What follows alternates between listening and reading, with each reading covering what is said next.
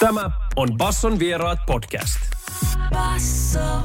Masked Wolf ja in the Ocean blowing up tällä hetkellä joka puolella maapalloa. Ja kun bossit kysyi sitä, että Leemonen, haluatko tehdä australialaisen räppärin kanssa haastattelun, niin mä ajattelin, että no niin, ei muuta kuin musta ameksi käteen maailmalle, mutta oma ei valitettavasti ihan toimi niin, mutta onneksi meillä on digi digi. Ukko on tän langan päässä, että otetaan koodit sinne. Basson vieraat. What up man? What's the time right now in the Australia?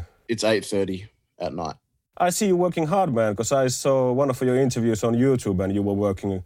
Uh, it was done at 7 a.m., I think. Yeah. So is the time zone difference uh, the worst part about being an Australian rapper? You have to stretch your day. Uh, I mean, there's like to be honest, there's nothing bad about it because like this is what I've dreamed for for like ten Yeah, yeah, years. You know what I mean? But it's like uh, I, I'm not a good morning person, so I, I'd prefer to do interviews at night over the morning. But do you still have the late night studio sessions, you know, throughout the whole night and still do the interviews at 7 a.m.? I don't actually. I don't. I never do late night studio sessions, and I never. I've always done like uh sometimes like when I was working, I was doing six p.m. to like eleven or twelve.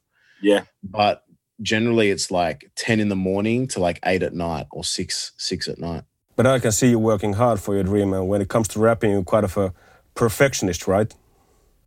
yeah i'm a big perfectionist Yeah, I uh, heard you listen to like three to 500 beats per week and write your lines over and over again, even if you find, you know, one little thing to correct about it.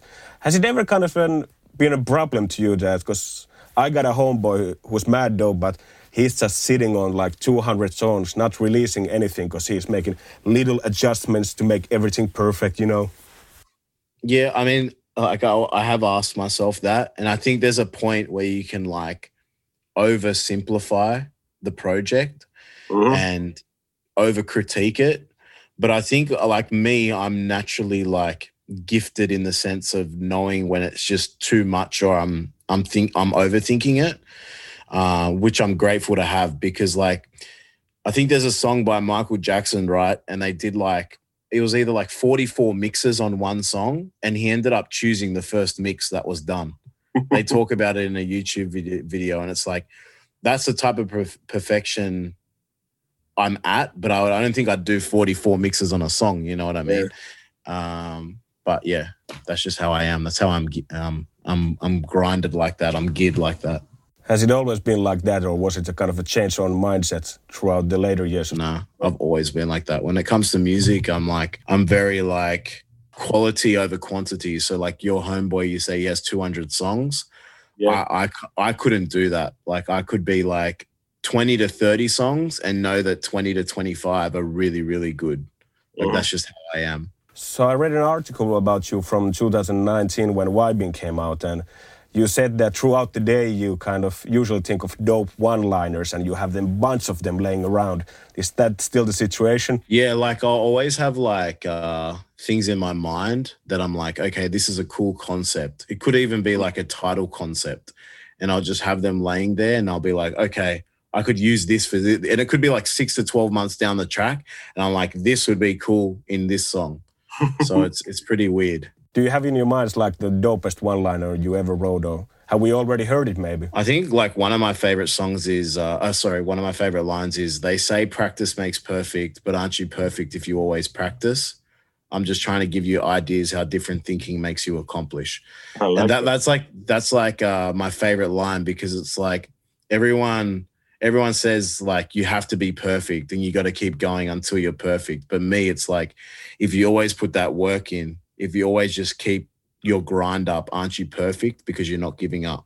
That was the whole point of that line. So that that's literally my favorite line. So So you've been grinding for a while now. You're 29, right? 29, right? just just just turned 30 Ah, congratulations about that. But you've been rapping for what, 16 years, something like that? about 15 years, yeah. Yeah, so even though this must be all very new to you, you know, having interviews done to Finland all across the world, but I gotta imagine you've been waiting for this recognition for a while. Yeah. I think that's uh, what a lot of astronaut in the ocean was about. Like me feeling down because I wasn't in the right place. I wanted to be like recognized and up in the stars in space. And I always believed I could I could be recognized. Like I didn't think my music was not at a level of like what I heard on the radio or what I heard from other rappers. Yeah. So it was not me not believing in myself. It was more me getting down and feeling out of place because I'm like, why am I not getting the recognition? I know I should I should get it, and I know I believe I will get it. Type thing.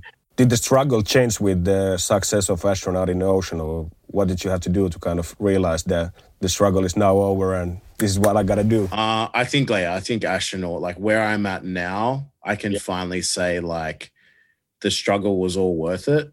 Um, but you know, it's easy for people to say 10 years and 15 years. It's easy for people to say, oh, you've been doing it for 10 years. Like saying the words is six words, but the the actual grind of like financially watching out for yourself and putting everything in. Inv- There's no doubt in my mind that music is one of the hardest industries to crack because I've always said you're investing in yourself as a person.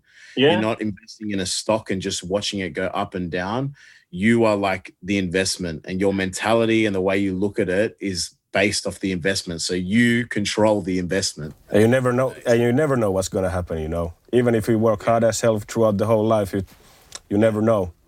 But I heard you saying that the best advice you ever heard was from 50 Cent, not personally to you, but he was talking about there's always going to be haters, even if n- no matter how famous and non-famous you are. And also during high school, you you were the only one rapping, and you talk about a lot about confidence also in your songs. So was there a time you stressed about of being an artist as your true self? I think like uh, being your true self is really what what has propelled my recognition. Like I always mm-hmm. say to people, being authentic is who I am. Like if you were to, if I wanted to be described as how I am as an artist, it's authentic.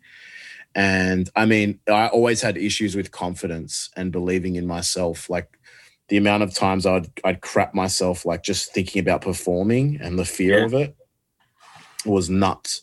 And I still do, but like on the weekend, I was like not as nervous as what I'd, I I thought I'd be. So like I feel like, and that's ten years worth of thinking. You know what I mean? And like knowing one thing is rapping and like rapping in the studio and performing are two different arts. So like self confidence has always been an issue with me. Um, but I think because I'm getting the recognition, my confidence has come up.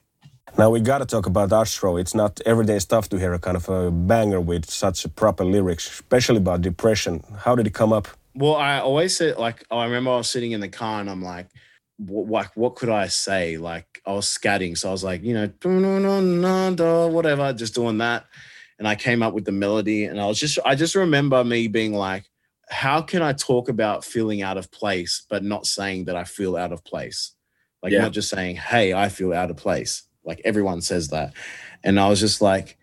Man, like saying like I'm something where I'm not supposed to be, and I'm like astronaut in the ocean. I was just like that. It was just literally, and I'm like, yeah, that's really cool. Like, it's a, and then I sent a message to my manager and my uh, producer, and I'm like, yo, I thought of this really cool title. It'll be for a single or an album. It's called Astronaut in the Ocean. They sent it to me like two months ago, and they're like, look at this. So it's crazy. Like, I believed in the song as soon as I thought of the title. It was pretty Yeah. nuts. Is uh, you know something bangers with proper li- proper lyrics something we're gonna hear about you from the future also? Is this the style we're gonna hear about you from you or? Yeah, I mean, I'm not always going to talk about depression and and uh, Yeah, yeah, yeah, anxiety. You know what I mean? Like, I'm not going to be that guy that just slaps you with all this depression-based music. It's not. That's not what music is about. But I will always have like a bit of a storyline or a meaning behind the, the song. Uh, whether it's like wanting to feel like I'm in space, wanting to feel like I'm floating and I'm away from the world, there's always something behind it when you sort of dive deeper. An astronaut in the ocean was an actually uh, re-release from 2019 before before it went viral on TikTok. But did you ever kind of give up on the song before it blew up? Uh, I never gave up on it, but it it wasn't re-released. I I, I think um, some people think it was, but it was actually just released in 2019, and then that's it. So like uh, basically, what happened was it was just out for about a year and a half, Yeah. and over time it just kept building and building very very slowly. Like it just wasn't getting recognition. And then, sort of around COVID, start of COVID, it started Uh-huh. just picking up a bit faster and faster. And it was kind of like a snowball effect. It was Yeah, just yeah, going, yeah. boom, boom, boom, and then TikTok came, COVID came. People were telling everyone about the music, like word of mouth, and then all of a sudden it was an avalanche. Now, if you go on TikTok and search for your song, you see a lot of videos about amazing skateboard tricks and impossible basketball shots. And even though the visuals of the videos may not match with the themes of the lyrics, but you must feel kind of lucky that from all of the trends in the world, cool basketball shots was the one that your music is playing on right now. I have no idea. Like, I'd never thought that astronaut would sync that well with videos, whatever it is. Like, I see people Yeah. doing like reactions to like uh boss type moments and like welding and uh, being in a helicopter and i'm like wow like i never made astro to be like a a montage type video song Mhm. and now i'm like okay i can see where where why people like it you know what you know about rolling down and then boom you know so i get it but it's uh i never expected it So I gotta be honest with you, man. Besides from you and the Kid Laroi, I really, really don't have a clue what's going on with the rap game in Australia. So what's it like?